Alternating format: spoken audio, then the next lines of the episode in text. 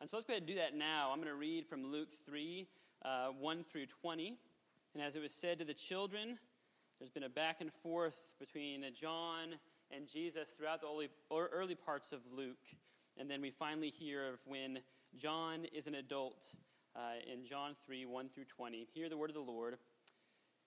In the 15th year of the reign of Tiberius Caesar, Pontius Pilate being governor of Judea, and Herod being tetrarch of Galilee, and his brother Philip, tetrarch of the region of Iturea and Trachonitis, and Lysanias, tetrarch of Abilene, during the reign or during the high priesthood of Annas and Caiaphas, the word of God came to John, the son of Zechariah, in the wilderness.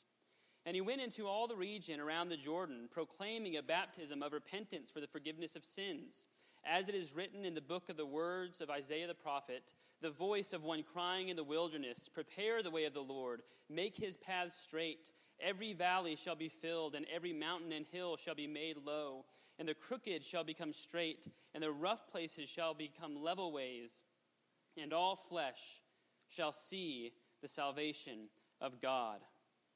He said, therefore, to the crowds that came out to be baptized by him, You brood of vipers, who warned you to flee from the wrath to come? Bear fruits in keeping with repentance. And do not begin to say to yourselves, We have Abraham as our father. For I tell you, God is able from these stones to raise up children for Abraham. Even now, the axe is laid to the root of the trees. Every tree, therefore, that does not bear good fruit is cut down and thrown into the fire. And the crowds asked him, What then shall we do? And he answered them, Whoever has two tunics is to share with him who has none, and whoever has food is to do likewise. Tax collectors also came to be baptized and said to him, Teacher, what shall we do? And he said to them, Collect no more than you are authorized to do. Soldiers also asked him, And we, what shall we do? And he said to them, Do not extort money from anyone by threats or by false accusation, and be content with your wages. As the people were in expectation and all were questioning in their hearts concerning John whether he might be the Christ, John answered them all, saying, I baptize you with water, but he who is mightier than I is coming, the strap of whose sandals I am not worthy to untie. He will baptize you with the Holy Spirit and fire. His winnowing fork is in his hand, to clear his threshing floor and to gather the wheat into his barn. But the chaff he will burn with unquenchable fire. So, with many other exhortations, he preached good news to the people. But Herod the Tetrarch, who had been reproved by him for Herodias, his brother's wife, and for all the evil things that Herod had done, added this to them all that he locked up John in prison. This is the word of the Lord. Thanks be to God. Let's go ahead and pray together and ask for God's blessing upon the word. Heavenly Father, we do thank you that you have not left us to ourselves, but you have spoken. You break into our lives through the Word, and you break into our lives in the one who is the Word made flesh, the Lord Jesus Christ. Help us this morning as we humble ourselves together before your Word to hear from you, to receive food from your Spirit, that we might know even more of the life that is ours in Jesus Christ and be changed into his glorious image from one degree of glory to another. For we pray in his name. Amen. Every once in a while, I hear a story that reminds me of what happens when God's voice breaks through to sinful hearts. There's a number of them. Uh, it doesn't take long to see that and to hear that, but one of my favorite ones is what happened to a particular Muslim man who came over to America to become a medical doctor.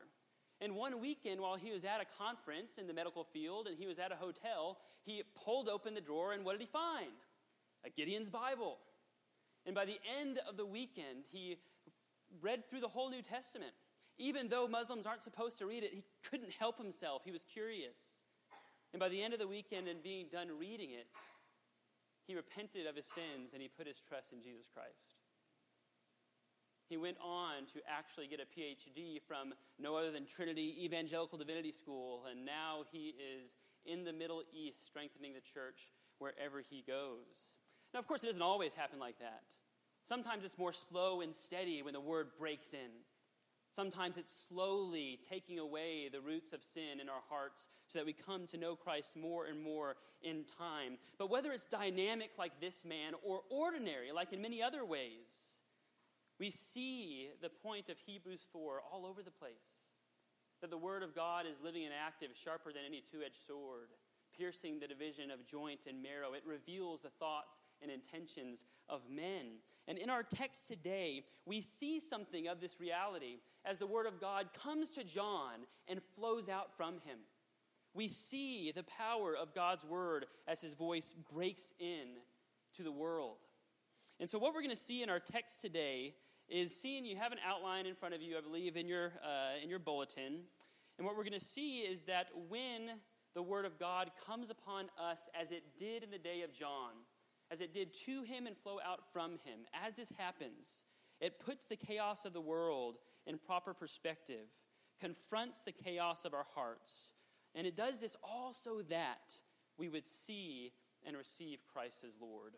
And so, in the first place, we'll see that when the word comes upon us, it puts the chaos of the world in proper perspective. Luke 3 begins with an introduction of John the Baptist's ministry. And it's an introduction that you've been waiting for throughout the Gospel of Luke, as you guys have been seeing in recent weeks. That uh, John was announced as he was a baby, uh, before he was a baby. And it was proclaimed when he was born that he was going to be great and prepare the way of the Lord. And now, many years later, here's John the Baptist, and he's here to prepare the way of the Lord. The time has now come. John is the last of the Old Testament prophets right before the coming of the Lord, as was promised in the Old Testament. And in verses 1 and 2, we see a very long sentence that intentionally sets the historical context for John's ministry. If you run down these list of names, you will not only see the name of the emperor at the time, but you'll also see local political and religious rulers in and around Jerusalem. These were the sort of movers and shakers uh, in the world of the day. And so we read of Tiberius Caesar, of Pontius Pilate, of Herod and his brother Philip, some guy named Lysanias, and even the high priest Annas and Caiaphas.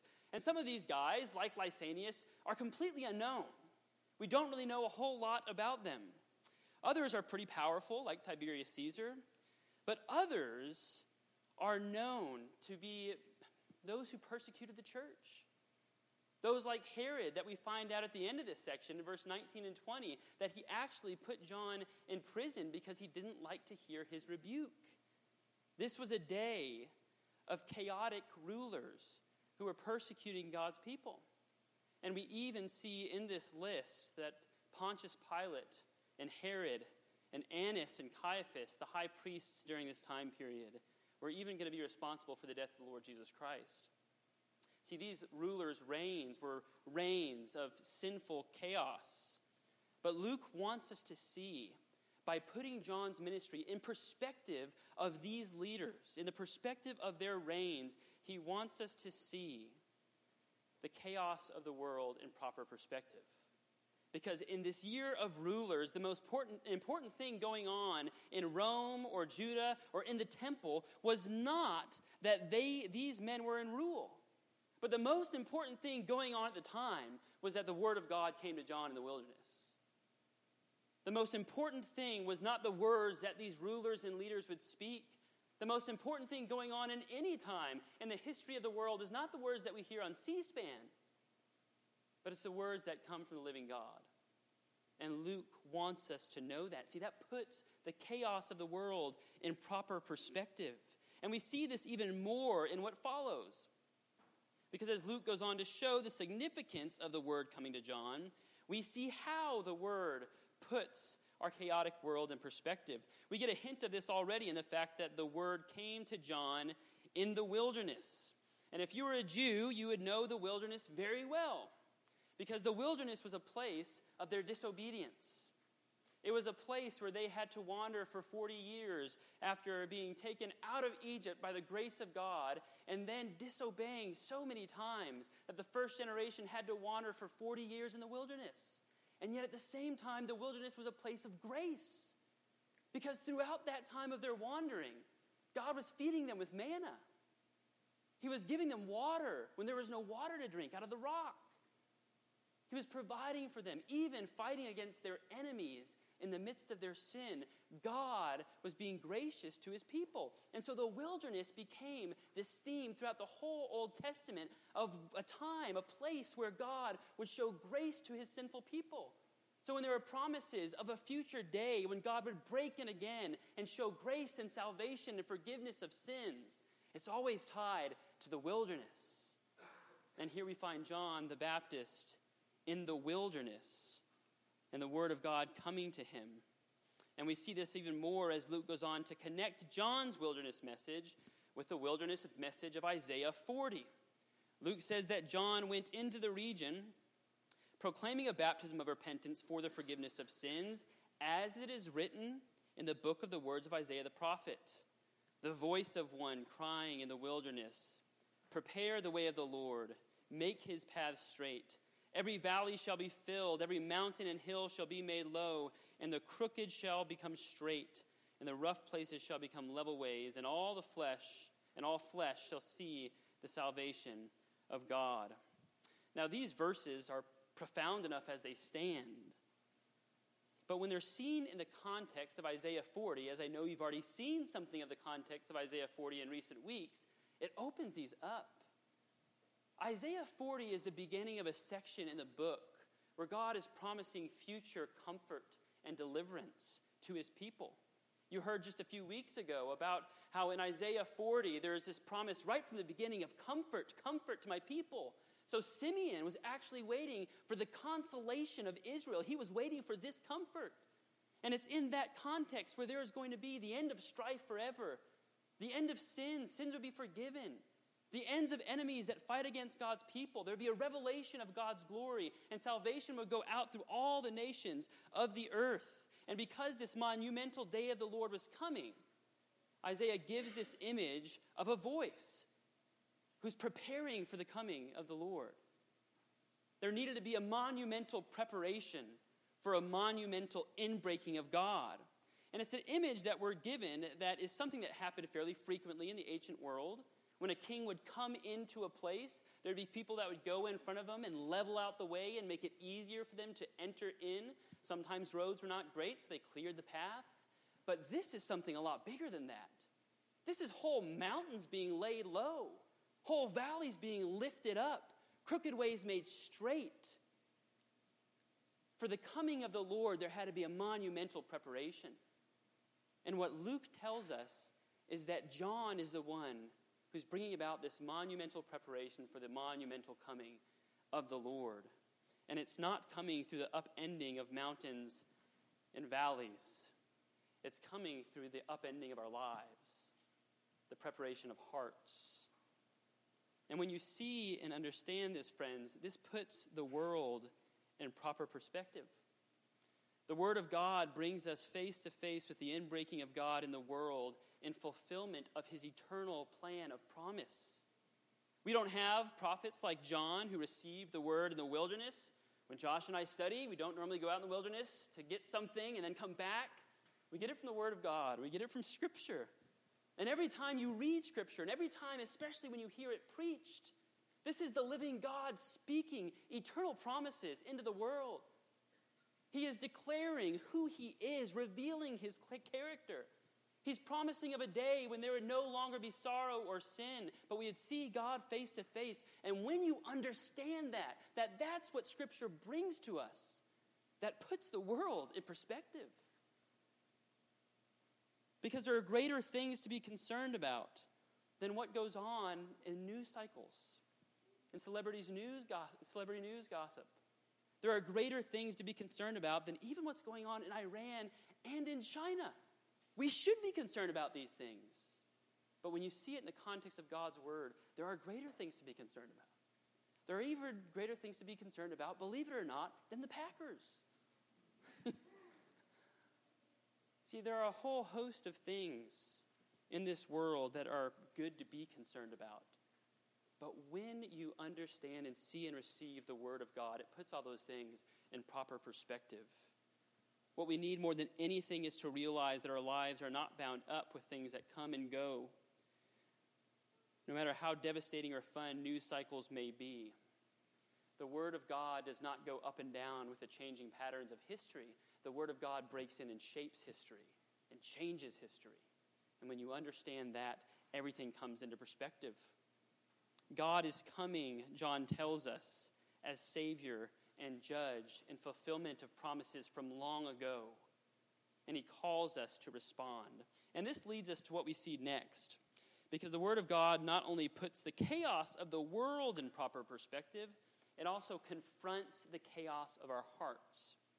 As we've already mentioned, the way in which John was preparing God's people for the inbreaking of God was through his ministry of the Word. He was proclaiming a baptism of repentance for the forgiveness of sins. John was calling people to deal with their hearts in preparation for God breaking into the world. God was coming to bring salvation, He was coming to establish His rule and reign. But to receive His rule and reign, they needed to be repentant. They needed to have hearts that were softened and prepared to receive Him. Now, the call to repent, as you might know, means more than just changing your mind intellectually. It means more than even turning over a new leaf and doing some better things. It's even more than just feeling bad about your thing, uh, about your sins. It's even more than just grief. But it's actually a deep grief over your sin that spills over into new actions so that you're leaving your path of sin and going toward God. That's what repentance is. And this is why baptism uh, was an appropriate sign of this. It was a sign of their commitment to turn from sin to God, to turn away from what bound them in their hearts. And now it's important to note here, and I'm not going to get into this in any greater detail than just to state it, but this is not the same as new covenant baptism. This is not the same as what would come in the culmination of Christ's death and resurrection as believers uh, and their children are baptized into the covenant community. This is why in the book of Acts, there are times when those who have been baptized by John are actually baptized again into Christ. And so this is not the same.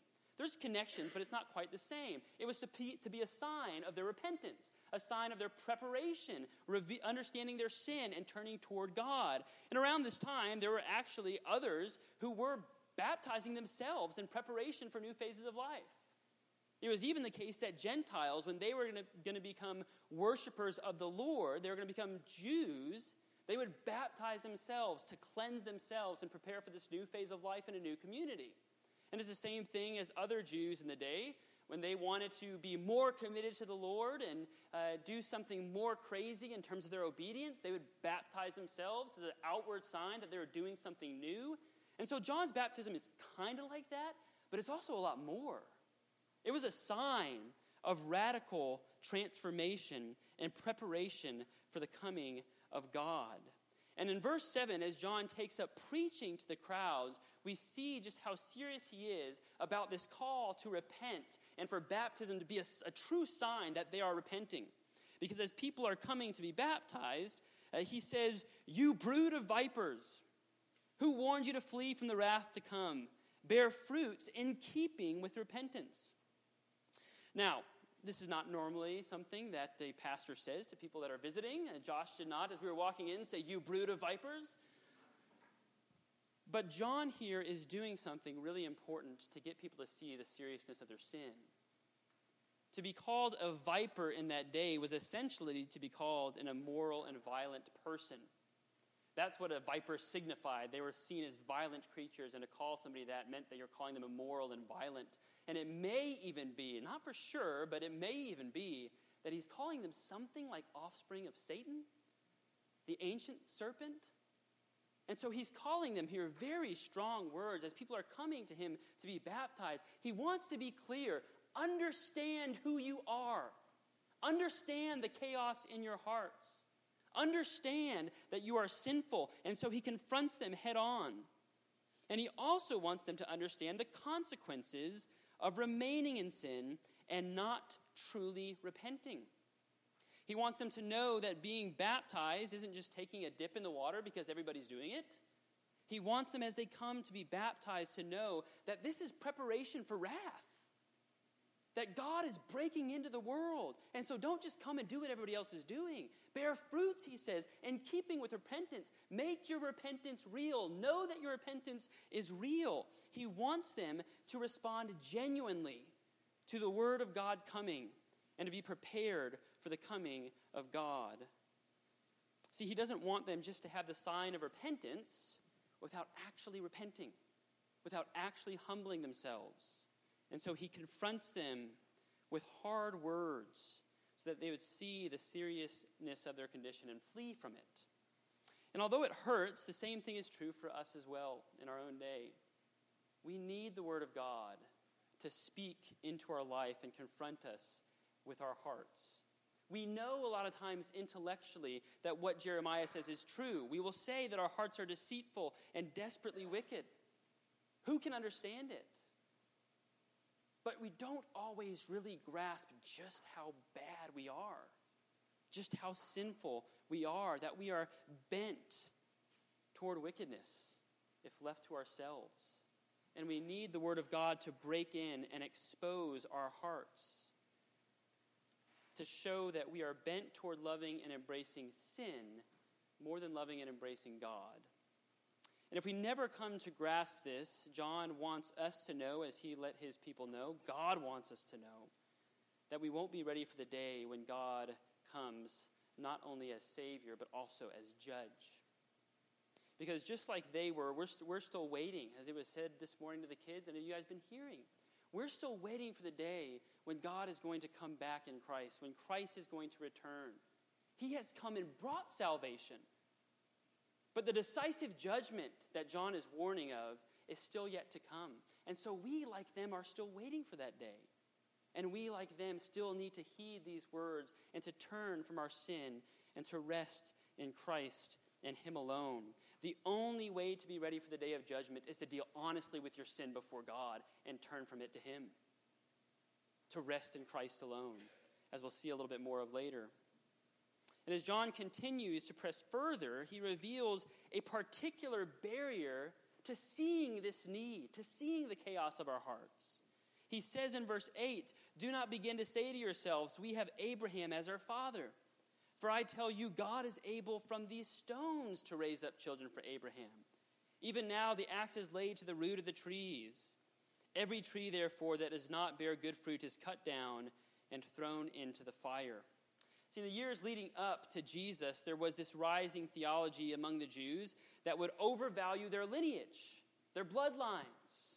They thought that because they were the offspring of Abraham, they couldn't possibly be judged. Judgment was for those all around them. Judgment was for the Romans who were afflicting them. Judgment was for the Gentiles all around them. Judgment was for the Samaritans.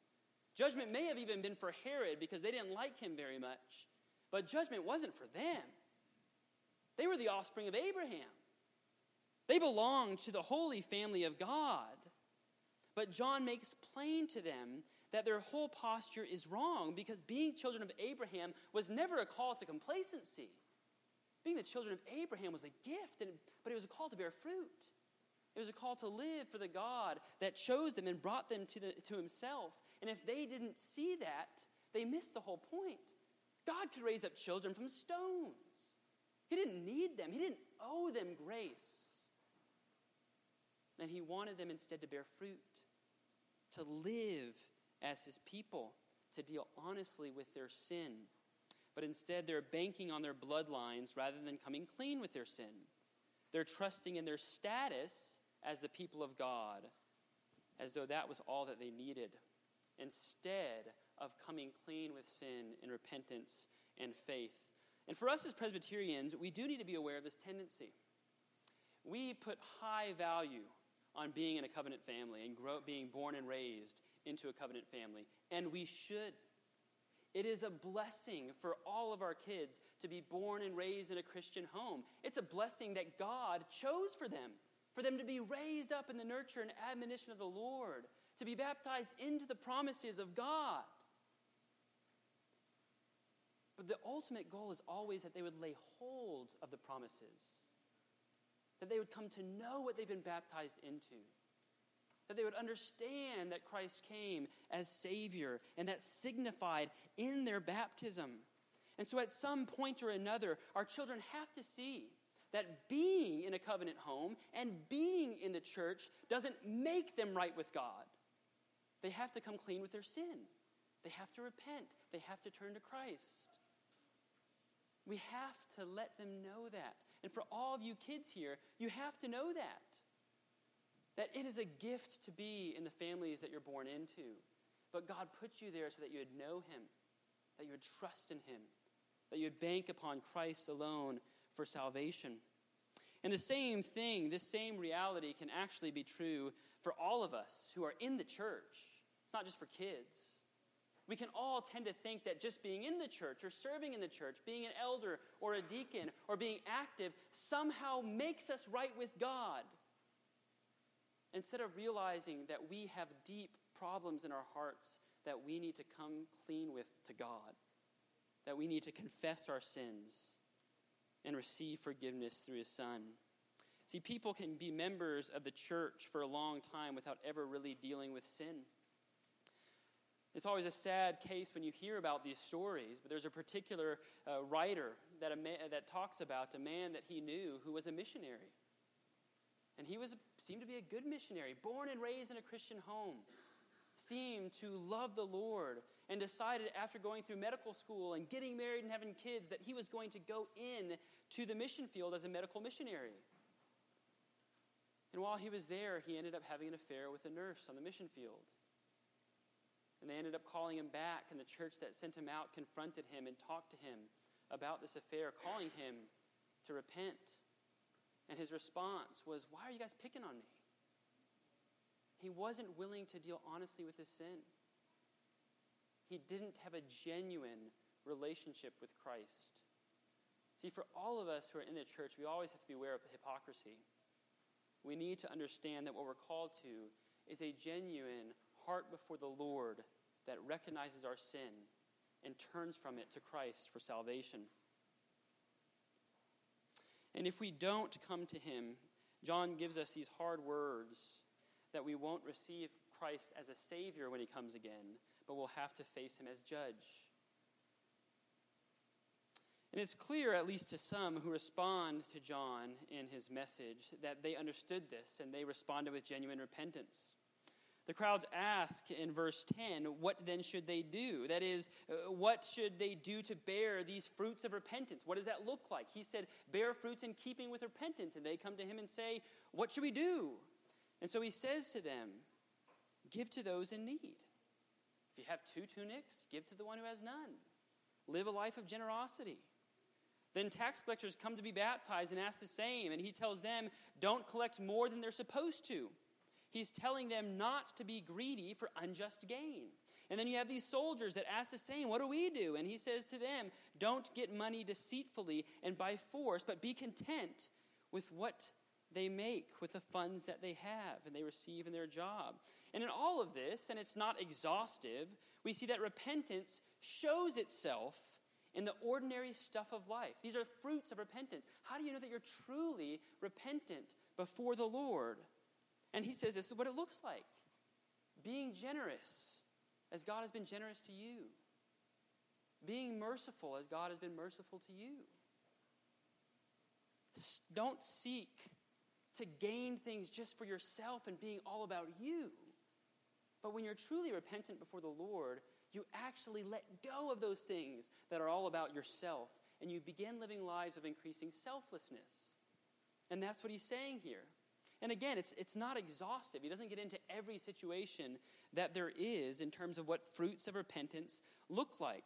But this is what John ultimately wants for the people. He wants them not to be enslaved to sin anymore, to let go of it, to repent of it. And this is what it looks like. This is why he preaches strong words to them, because he wants them to manifest fruits of repentance, to know that yes, God's wrath is coming, but you don't have to be subject to it. Turn from your sin to the Lord and bear fruits of repentance. And for us, just as it was in their day, to respond in the same way, we need the Word of God to reveal the chaos of our hearts so that we would turn away from our sin, that we would flee from it. But we also need to see something else, and this brings us to our last point. Repentance always has two sides. It's what we're turning away from, and even as we've said time and again today, that is what we're turning away from and turning to. There's both sides. There's faith and repentance, and those are two sides of the same coin. That when you turn from sin, you're always turning from it to Christ. And when you're putting faith in Christ, you're always putting faith in Christ as you turn from your sin. And this is where John ultimately goes next. In fact, this is where this whole text is going. Repenting is never an end in and of itself. Repenting is a turning from sin in order to receive the good news of Jesus Christ.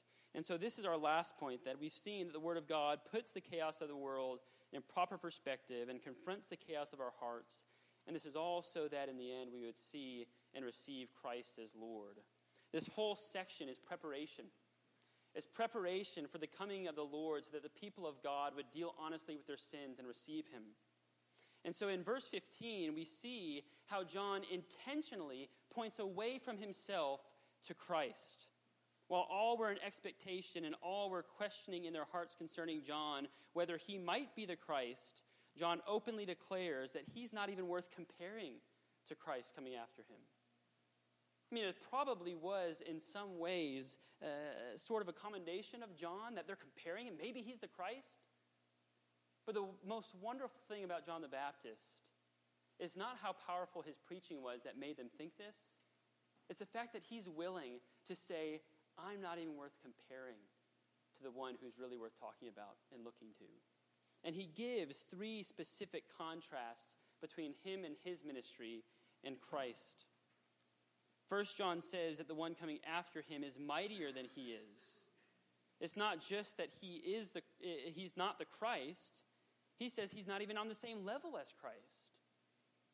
In fact, this might be an allusion to the very might and strength of God that's expressed in Isaiah 40. That same text that talks about the comfort and consolation of God that was coming in Christ. Isaiah says in Isaiah 40, verse 10 Behold, the Lord God comes with might. With might. And here John is saying that the one coming is mightier than he is. John was not just coming with a little more, or Jesus was not just coming with a little more strength than John. He was coming with the very strength of the living God. And then, second, John goes on to even say that he's not worthy to untie the sandals of Jesus. And he's talking at that point about the role of servants in that day. One of the worst roles that even the servants didn't want was taking care of the sandals of their master's feet. Because in that day, all the walking that you did would have made your feet pretty gross. And so, even the lowliest servant sometimes, it was actually considered a dishonor to the Jews to have to carry and untie your master's sandals. And John says he's not even worthy to do the lowliest role for Jesus. He's not even worthy to be the lowliest, the most lowly slave. And then he gives a third contrast that shows the difference of their ministries he says that while he baptizes with water, Jesus will baptize with the Holy Spirit and with fire. John is referring to the gift of the Spirit that's going to come for all those who turn and trust in Christ. And he's also talking about the judgment of fire for those who will refuse to come to Christ. See, in John's ministry, he was proclaiming that salvation and judgment was coming. But in Jesus' ministry, the salvation and judgment comes. He is the one who holds it in his hands, he is the one who brings it. John is just the one pointing away from himself to Christ. And his whole reason for pointing out sin is to get to that point. Even as he says strong words, he's trying to get them to see the reality of their sin, to go to the one who's mightier than he is. He says in verse 17, as he continues to expand upon this, that his winnowing fork is in his hand to clear his threshing floor and to gather the wheat into his barn, and the chaff he will burn with uh, unquenchable fire. The threshing floor in the Old Testament was a well known image, it was a well known image for judgment. That when they were harvesting wheat, the farmer would throw it in the air, the wind would separate the heavier grain from the lighter chaff, and the chaff would be thrown away and burned in the fire, and the wheat would be gathered in. And this is an image for what Christ is doing. He is the one who is bringing salvation and judgment. So, this image would not necessarily have been shocking to the Jews, but perhaps what would have been shocking is just how serious the judgment is that he's preaching. He's talking about the eternal nature of the judgment. Just in, in their days, it was the same thing as in our days. That there is question about just how long God's wrath would be. Would it be something where somebody be annihilated? It's a view that's still out there today. And John is saying, as he quotes from Isaiah, that the judgment will be unquenchable fire. John, as he's been doing throughout, is using strong and shocking language. But the purpose of his strong and shocking message is not just to shock us, but it's to shock us into genuine repentance and faith in the one who's coming after him. It's to shock us into turning to the Lord Jesus Christ. He wants more than anything for these people to be ready for the coming of God made flesh. He wants them to receive him. This is why in verse 18, after this very fiery section, Luke says, So with many other exhortations, he preached good news to the people. Some commentators kind of waver at this point and they think, How could this be good news? He's been preaching judgment throughout this whole section, but they're missing that the preaching of judgment was never to stay there, but for people to wake up and to see Christ who is coming after him. It was always pointing beyond him to the one who would bring salvation to his people. John was not calling the people to give up their sin just to give up their sin. He was not interested in people being good for goodness sake. He wants them to change, but he wants more than just transformation for the sake of transformation. He's also not just saying turn or burn. He's not just saying, turn and escape the judgment, although he wants them to escape the judgment. But at the core of John's message is turn and receive. He wants them to see the reality of their sin and its consequences so that they would come to know the one who is bringing eternal comfort and salvation, the God made, made flesh, who would come and deliver his people from their sins. He wants them to know the good news of a Savior. He's preaching good news with exhortation so that they would see it and receive it. That's what He wants for them. This is what God wants for us every time the Word of God is opened for us to see our sin so that we would come to know Christ, either for the first time or with greater and increasing intensity. And as Luke goes on throughout the rest of his gospel, we see just how worthy Christ is to turn to. Because while Christ, yes, he is the one who would return to bring this eternal judgment that is being proclaimed here, he would only come to bring that judgment after he first took it himself. He would only come and bring judgment after he took the wrath of God himself on the cross. He's a Savior that's worth turning to. He's a Savior that worth, is worth leaving your sin to know, to enjoy, because He is the one who entered into all of our misery and even took our sins on the cross. He wants us to come to Him. And so, whether you've never done that before and you need to repent decisively to come to Christ and know this salvation, or whether you've been walking in the church for a long time, even faithfully, this is a message that we constantly need. We constantly need to see the chaos of our hearts. We constantly need to know of the goodness of our Savior. And the more and more we do this and bow down in humility before our Lord, the more and more we'll be ready for Him to come again. And His coming will not be one of judgment, but it will be one where He sees us and says, Well done, good and faithful servant. Enter into the joy of your Master. That's what He wants for us. That's what John wanted for God's people. Sometimes we need hard words to see this and receive it. But when you understand the reality of your sinfulness and come to know Christ, you enter into the joy and blessing of the God who loves us and even in his Son has given himself up for us. Let us look to him with increasing intensity and be ready for his coming with joy. Let's pray.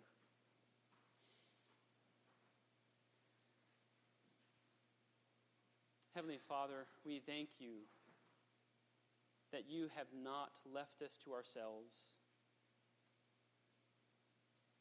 We thank you even for giving us hard words as you speak to us. Because as you give us hard words, you don't do so as an evil master, but as a loving father. And you want us to see the severity of our sin and situation so that we could know the eternal and lasting joy of the one who's loved us and given himself for us. Help us to see this more and more as we go on our way, that we'd see the world in proper perspective and see our own sins, so that we'd see the glory of a Savior who's come for us. For we pray in his powerful name. Amen.